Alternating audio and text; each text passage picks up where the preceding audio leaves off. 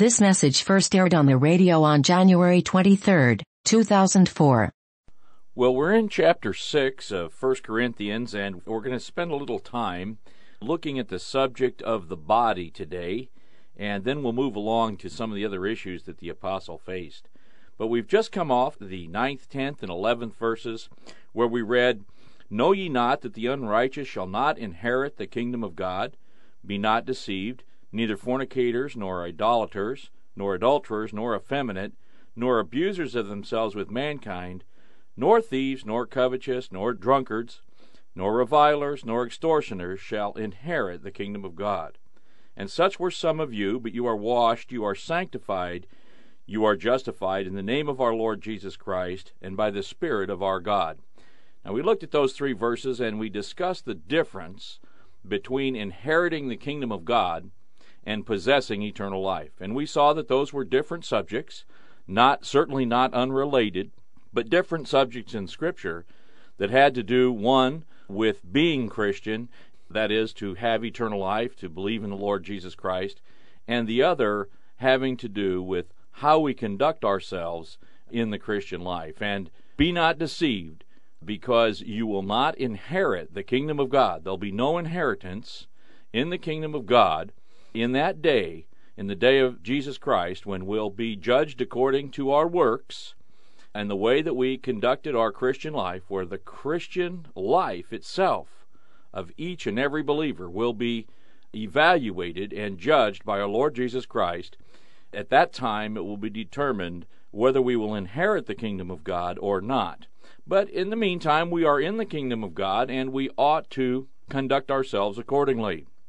And so the general principle begins to be laid down by the apostle for the conduct of the Christian life with respect to the body. And he says this, verse 12 All things are lawful unto me, but all things are not expedient or profitable. All things are lawful for me, but I will not be brought under the power of any. Now, when we look at this, we see a very similar principle reiterated. In fact, we see the same principle restated as we saw in the book of Romans. So we're just going to take a minute and go back to the book of Romans, and we'll look at Romans chapter 14 and verse 14. And the apostle wrote there, I know and am persuaded by the Lord Jesus that there is nothing unclean of itself, but to him that esteemeth anything to be unclean, to him it is unclean. And there we see that, in fact, in and of itself, in the nature of things, there is nothing unclean out there. There are no evil substances in the world. There are evil practices that arise out of the heart of man. And of course, the problem of sin today and every day has never been the problem of the things of the world. It has always been the problem of the lust of the heart of man. Out of the hearts of man proceed evils. Evil doesn't proceed from the outside in, but proceeds from the inside out. So the apostle said, as far as legal principles go, all things are lawful unto me, but all things are not profitable. That is to say, all things are not profitable for me. All things are lawful for me, but I will not be brought under the power of any. Now, here's the principle that he points out. He said, Well, all things are lawful, but all things are not necessarily profitable. All things are lawful for me, but I'm going to maintain my Christian liberty. I'm going to maintain my freedom, and I'm not going to build a dependency on anything that is in the world. Now, that is an entirely different principle than a list of clean and unclean things. And of course, he lays out that there's nothing unclean of itself because he understands that God once gave a list of clean and unclean things of which the Jews, his nation Israel, were allowed to either partake of or not partake of in the case of clean and not clean. But here he says there's a different principle with the new nature that I have and with this marvelous gift of God that we've received, there's a new principle that is to operate, and the principle is what is profitable. What is profitable? Not what's lawful, but what's profitable. And you want the profitability test, he says it this way All things are lawful for me, but I am not going to be brought under the power of anything.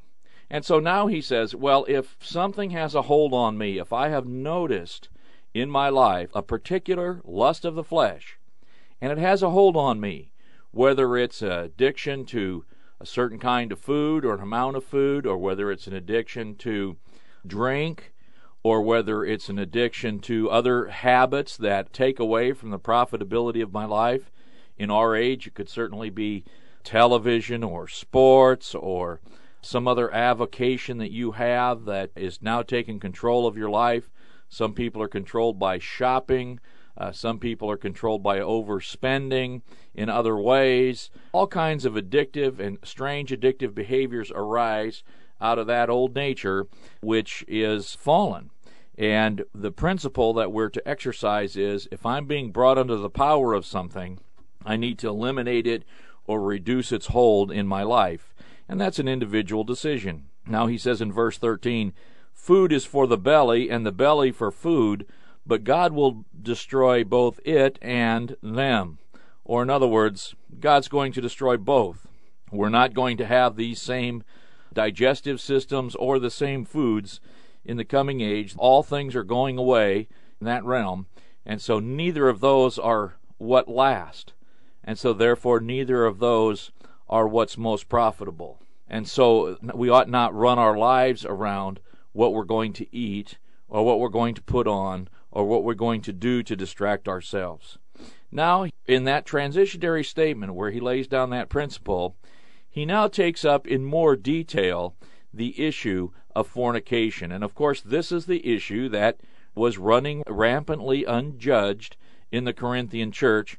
And it's the issue today brother and sister and friend of mine, uh, it is the issue today that runs rampant in the churches of God, and it runs rampantly unjudged.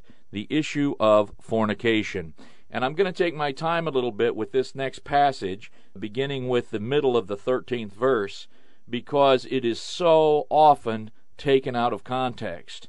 It's often taken into a context where it has to do with the way we eat or the way we exercise or don't eat or don't exercise. And it's not about that at all. It is about our moral character. And here it is The body is not for fornication, but for the Lord, and the Lord is for the body. And God has raised up the Lord, and will also raise us up by his own power. Know you not that your bodies are the members of Christ?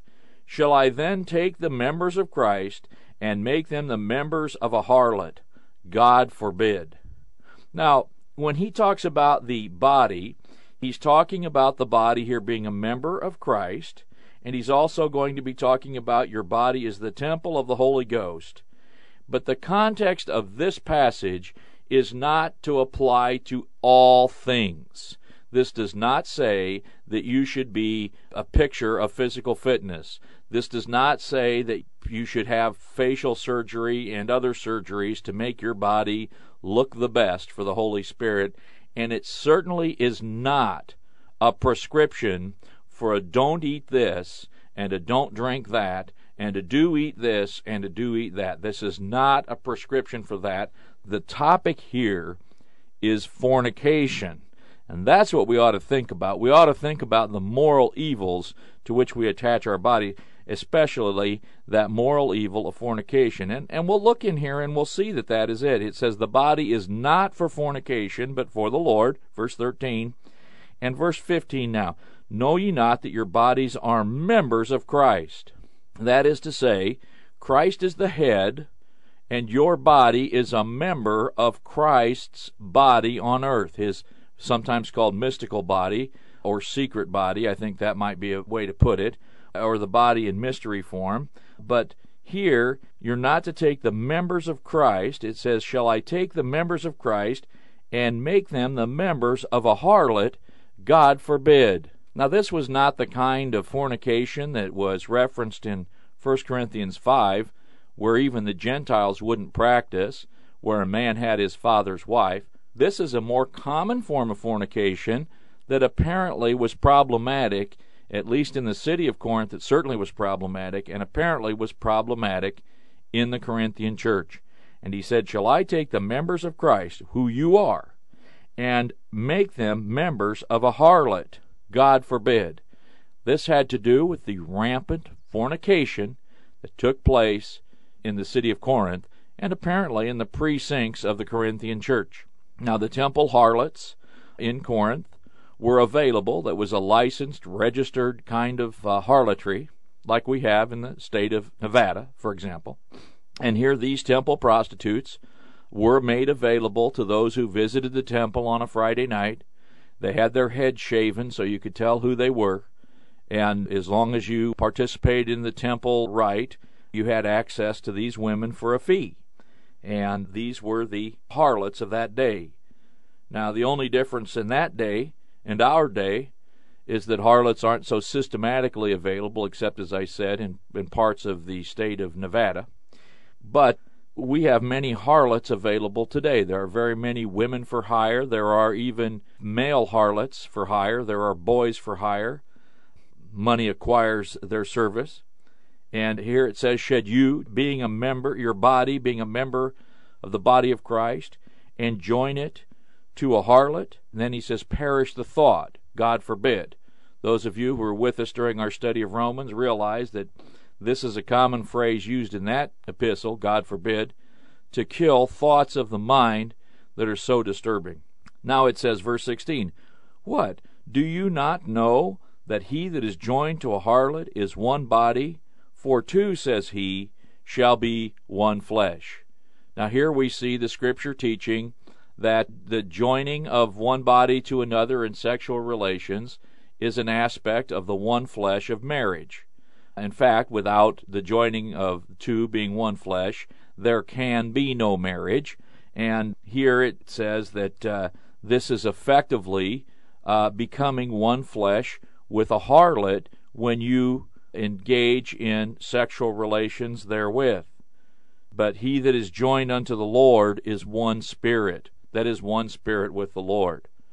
Now I have that's a it gives me an interesting note. I've been to many Christian weddings, and it used to be some years back, and maybe it still is today, that they had a popular song that they would play that talked about the union of the spirits of the two being married. Well, let me assure you, my friends, that you and your wife are not united as one spirit. We are united to the Lord in one spirit, every Christian. You are united to your wife or to your husband in one flesh, not one spirit. The two shall be one flesh. The two do not become one spirit. But here it says, He that is joined to the Lord is one spirit with the Lord. And so, why would you take one who is spiritually joined to the Lord? And join the body, which the spirit of man is to control, and join that body to the body of a harlot. God forbid. Now we have this remarkable scripture. We have this remarkable verse of scripture. We have uh, 1 Corinthians 6:18, "Flee fornication. Every other sin that a man does is outside his body, but he that commits fornication sins against his own body. And I would that people would pay more attention to that verse. Every other sin has a different aspect to it as pertains to the body. But fornication is a sin against one's own body. That means fornication is the most health harming thing you can do.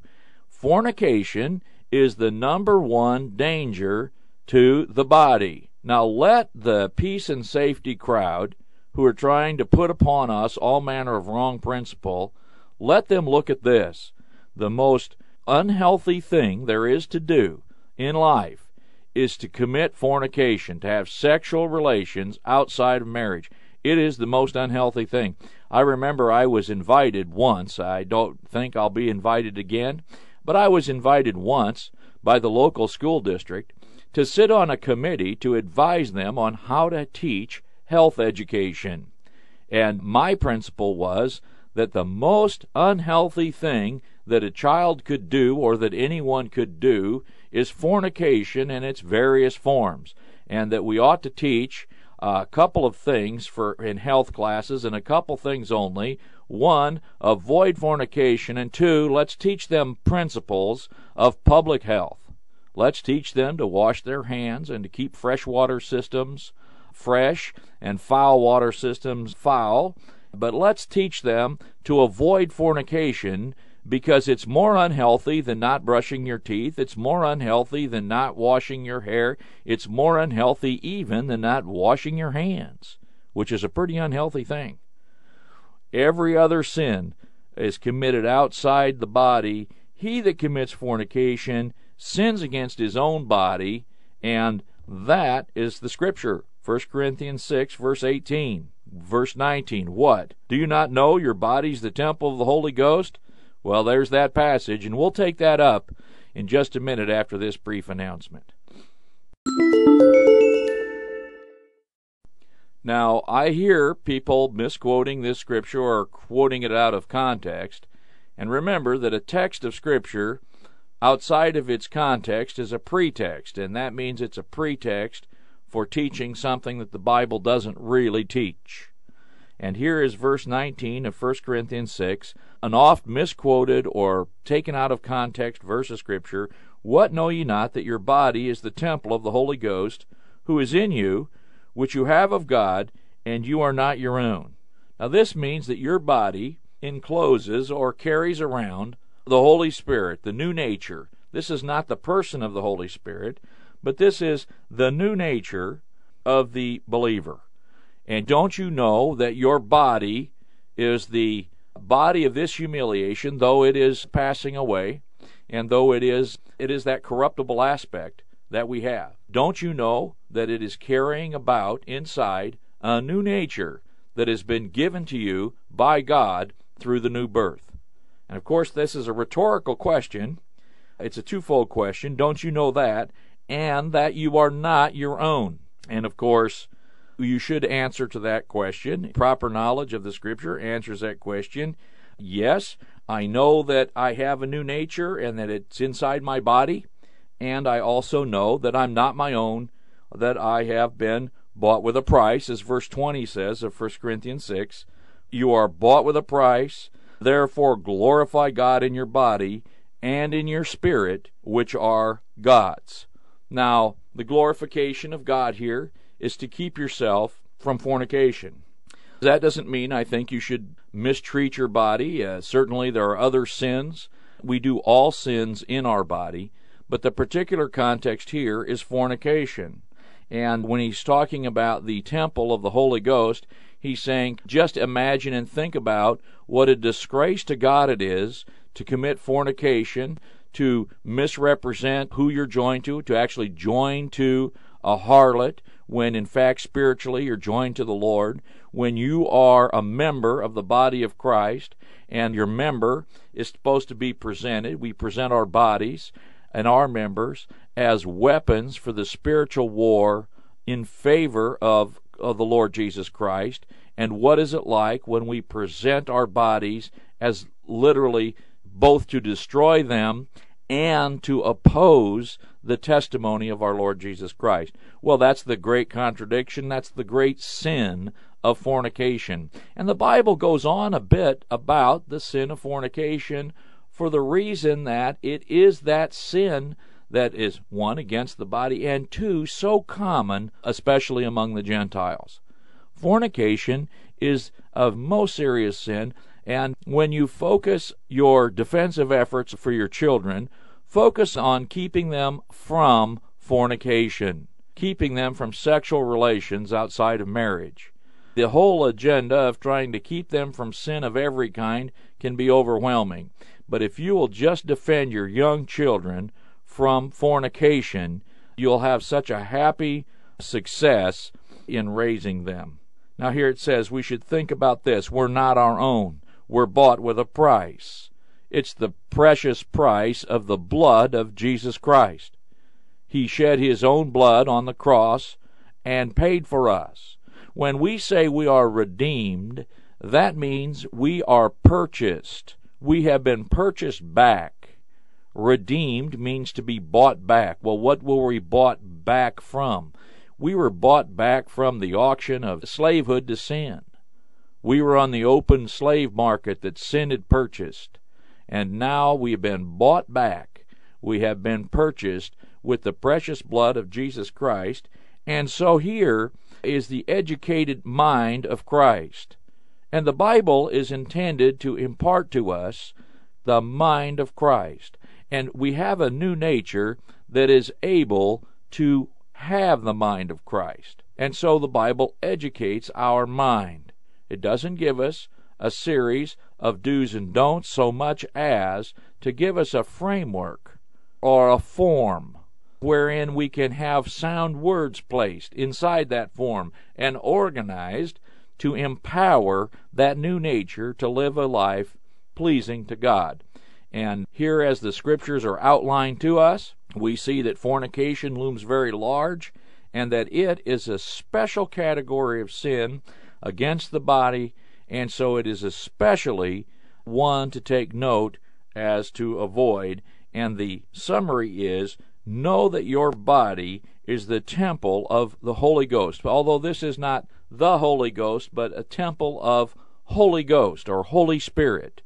This referencing the new nature, which is in you, which you have of God, and you are not your own. So, uh, one way of looking at this principle of avoiding fornication, which is joining one's self to a harlot, is that you're not your own. You're not even entitled to make that decision. You've been joined to the Lord. You've been bought with a price, and the Lord is to make the decisions on where your body joins and wh- how your members are presented in the spiritual war. Well, as we come through that understanding, we come into, and it's a very good transition, we come into the transitionary scriptures that open up the answers to the questions that the Corinthians asked the Apostle Paul. And these are sanctified questions.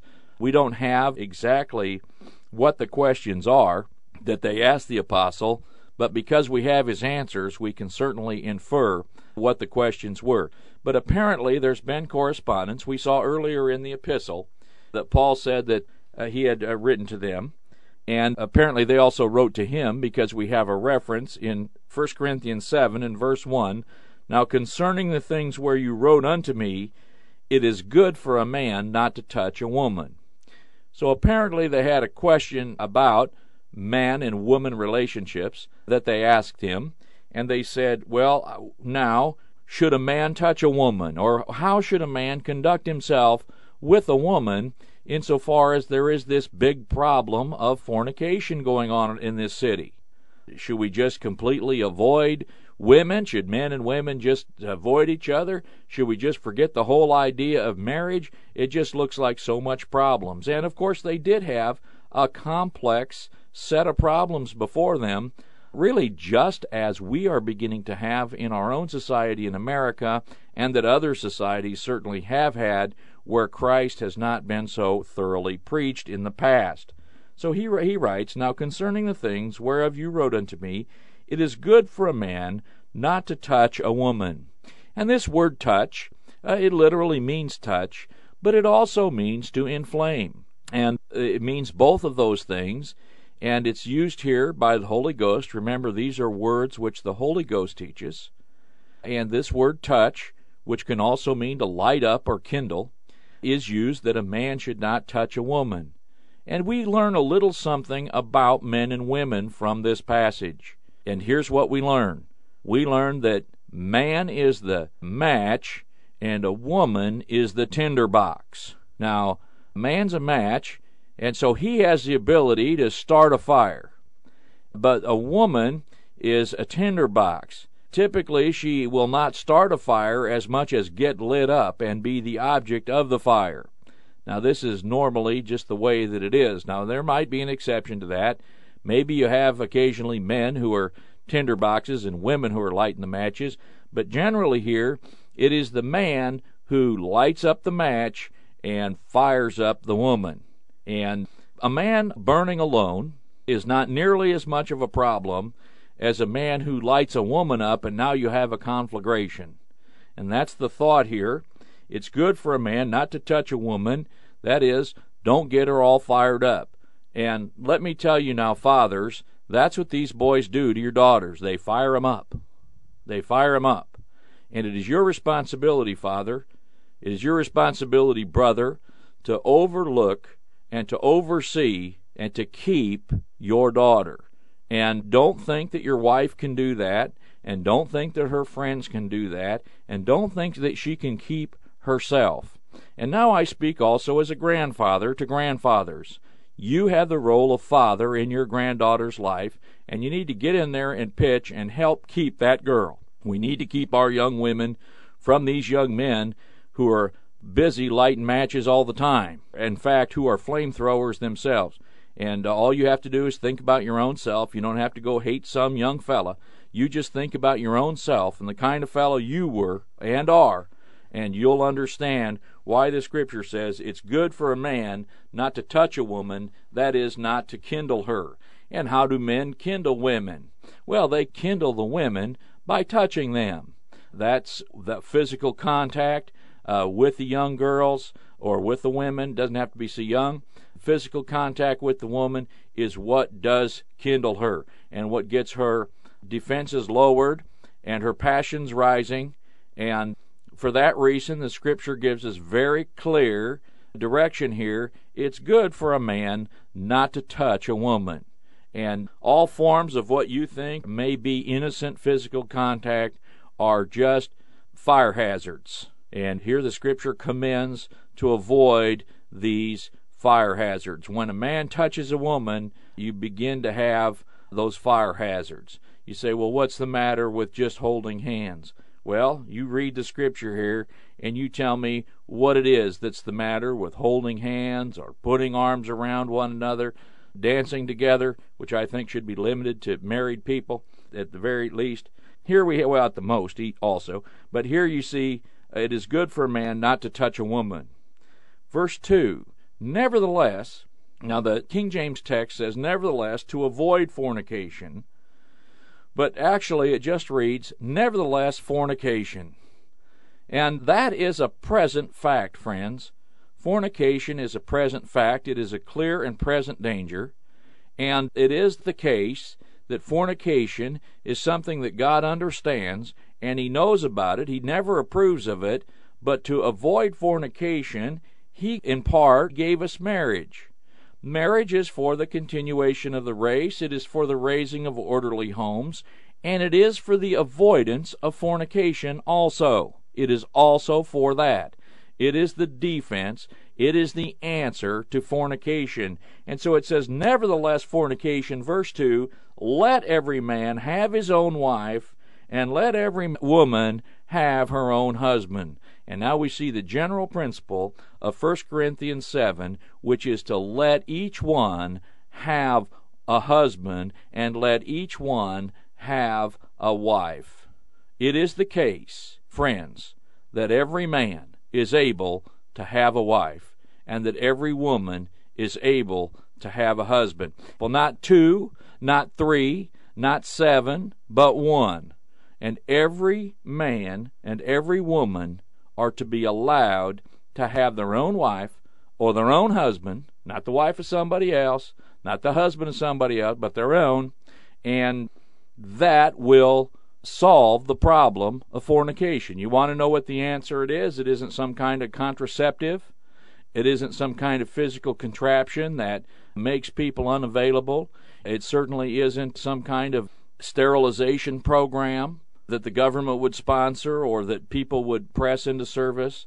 The answer to the problem of fornication in the society is marriage. And here, the Corinthians were up against an enormous social problem to try to bring it to pass in the Christian church the principle of monogamy because it was not extant in the culture.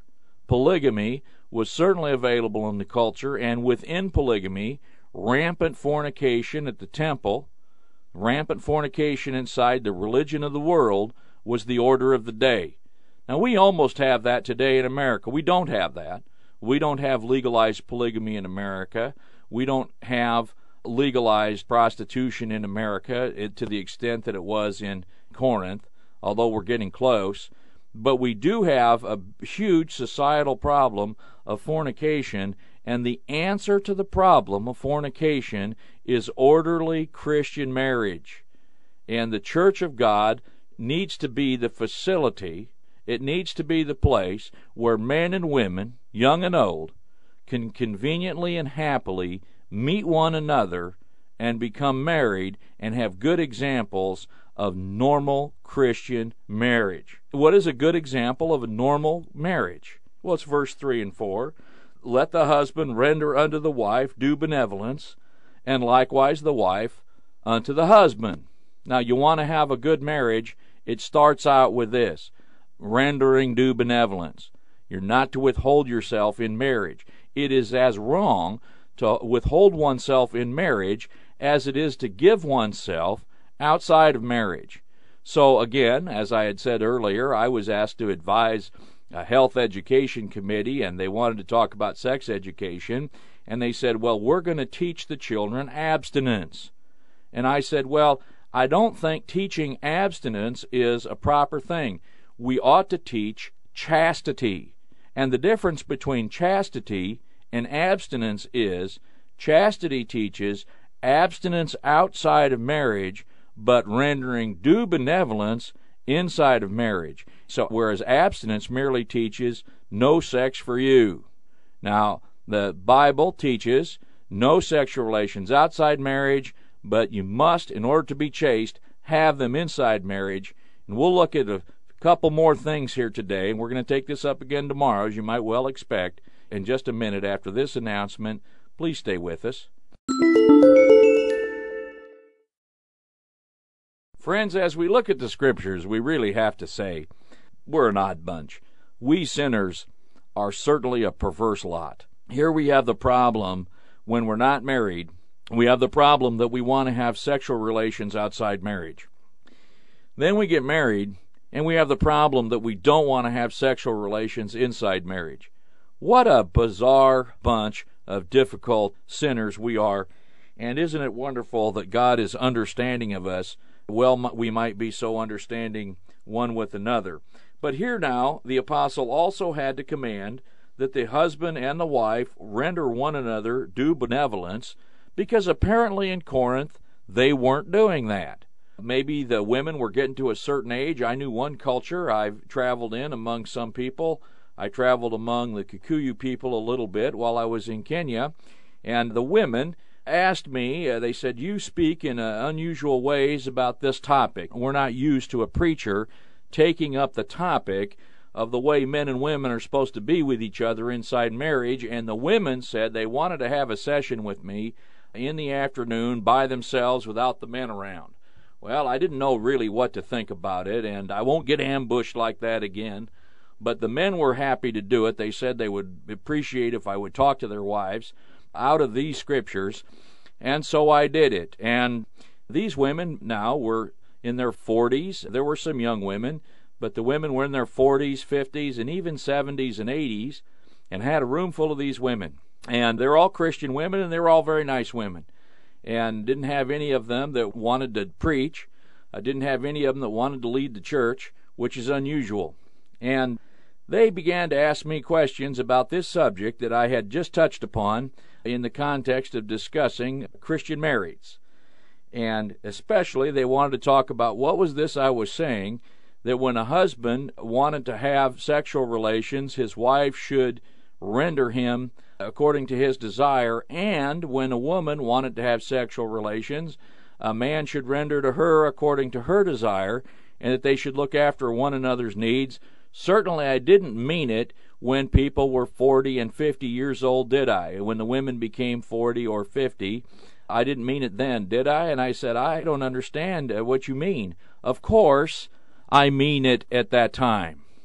And the older women began to the older women that were there, now I'm talking about the ones who were 70 and 80, whose daughters were that age, they began to discuss with me saying, Well, we teach our women, you're too old, it's not enjoyable anymore, just forget about it. And they had a whole society in this tribe, a whole society of women who, from their middle 40s, began to keep themselves away from their men. And I said, Well, you are driving these men to other women. Now, it's not right that they do that. They shouldn't, but you're driving them to it. They couldn't understand that. They didn't like the practices that the men would go have younger women, typically, almost universally. And I explained to them they were part of the problem. Well, this, I assume, is not a huge problem in the Christian churches in America, but I was in a religion where it is a huge problem in America before I became a Christian, and I found the, those of that religion. It's ostensibly Christian. I'm talking about the Roman religion. I found many, many problems like this, where men and women live as if single, as if single, later in their lives. And the scripture says, Do not do this. Verse 5, 1 Corinthians 7 Defraud you not one another. Now, here you're cheating. You're depriving the other party of what is due to them. Defraud ye not one another, except it may be with consent, for a time, meaning a short time, that you may give yourselves to fasting and prayer, and come together again, in order that Satan does not tempt you for your incontinence. And of course, here's the problem that we have we have the problem of incontinency, acrasia, or acrasia. We have the problem of lack of self control in this area. And God doesn't tell us just learn self control, learn to do without. The Bible does not teach you to do without sexual relations. The Bible teaches you if you have need, get married, and inside marriage, you don't have to do without sexual relations. In fact, you are there for the other party's needs. And if the other party has a need, you give yourself to that need and you look after one another. Now, here, even in the case where he talks about, well, if you want to withhold yourselves and you do it by consent for a short season, he says in verse 6, look, this I speak by way of permission. You're permitted to do that. You're permitted to agree together to withhold yourself from one another for a short season. I permit you to, but I certainly do not command such things. And never in the Scripture is sexual relations inside marriage uh, limited. The apostle does not limit it. In fact, he says, Now I'm not commanding you to withhold yourselves for any period of time from one another, but I give you permission that if you agree for a short time to uh, keep relations from one another so that you may give yourself to fasting and prayer, then you may do that. It's permitted, not commanded. Now he says, verse 7, this would be easier. He says, I would that all men were even as I myself. Now, how was Paul? Well, here we find Paul to be, oh, perhaps 50 years old or so, certainly uh, in that range. And how was he? Well, he was one who did not need a wife. Now, I believe that he was one who certainly once had a wife. Whether she died or left him because he became a Christian, I don't know. But he was a member of the Sanhedrin. And uh, two qualifications as a member of the Sanhedrin one, 30 years old. Two, married. There were other qualifications, but those are two essential qualifications. So I believe that he at one time was married. Now, maybe he's a widower.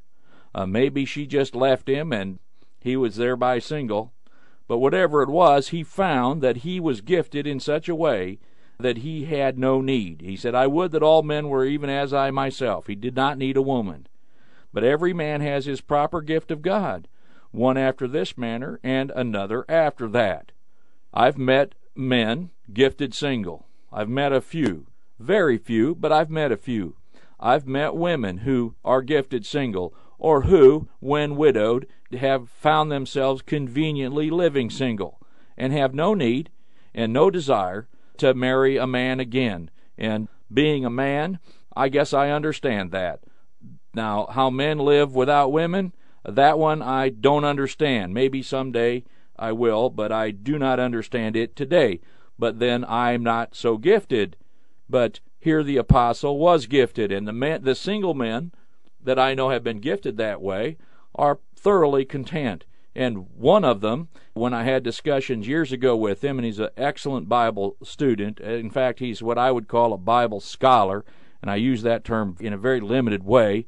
Told me he was gifted single, and I said, How do you know that? And he said to me, Well, don't you worry how you know it, because you're not. And I thought that was funny. But anyway, Paul said, I would that all men were as I myself. Of course, if everybody was like him, didn't need to get married, we wouldn't have any children, and there wouldn't be anybody like him. But of course, he knows that's not going to be the case. He uses this as a figure of speech to say life would be simpler without any sexual needs. And indeed it would. And let me tell you, he's now saying marriage is troublesome. And if you can do without it, do without it. But he knows that very few can do without it.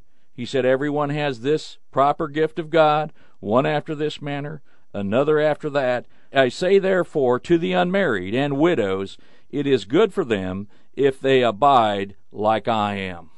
So it's a good thing if you can go without a mate. That's great. That's a wonderful thing. But I'll tell you what, you don't go without a mate. You're not gifted this way if you're constantly pining, wondering why it is you don't have a mate. Uh, that's not the way that Paul was. He didn't pine for a woman. He insisted on his liberty to lead a woman about, a sister wife. We see that elsewhere, and we'll come to that.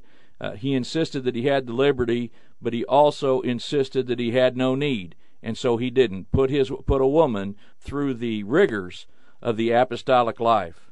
Here he says to the unmarried and to widows, to those that didn't have spouses and widows, it's good for them if they abide like I do. However, if they cannot contain, and friends, most of us cannot contain, he says, if they cannot contain, let them marry. It is better to marry than to burn. And now we come back to that first verse where he said, It is good for a man not to touch a woman. It's good for a man not to inflame a woman. Well, that man inflames that woman because he himself is burning, and he sets her tinderbox on fire, and she's a burning. And if you cannot contain, let them marry, for it is better to marry uh, than to burn. But let me say now, therefore, marriage is defined here in terms of the trouble it is. It is said to be trouble, and it is trouble. We're going to look at that uh, at a later time. We'll look at that in our next message. Marriage is said to be trouble, and it is trouble.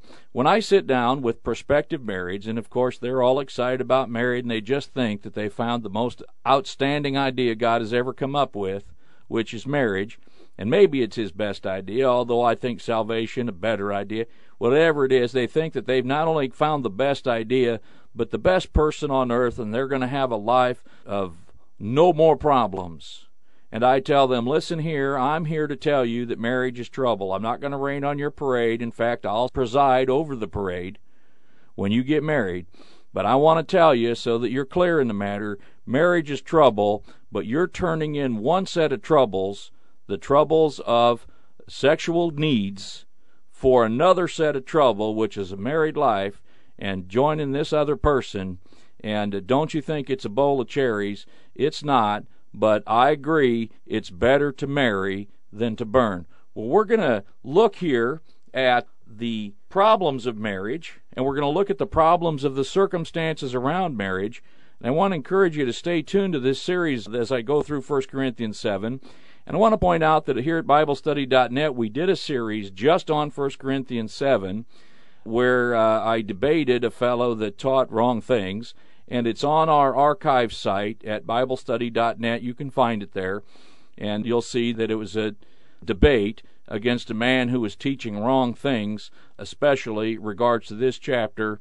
And you're welcome to go up to that site and listen to the messages there. Stay tuned to the next message tomorrow. We'll be taking up more in 1 Corinthians chapter 7, and hopefully we finish it then. Until that time, May God bless you as you study His Word, and may you enjoy His Word, because we sure do here at BibleStudy.net. I'm John Malone, and talk to you tomorrow.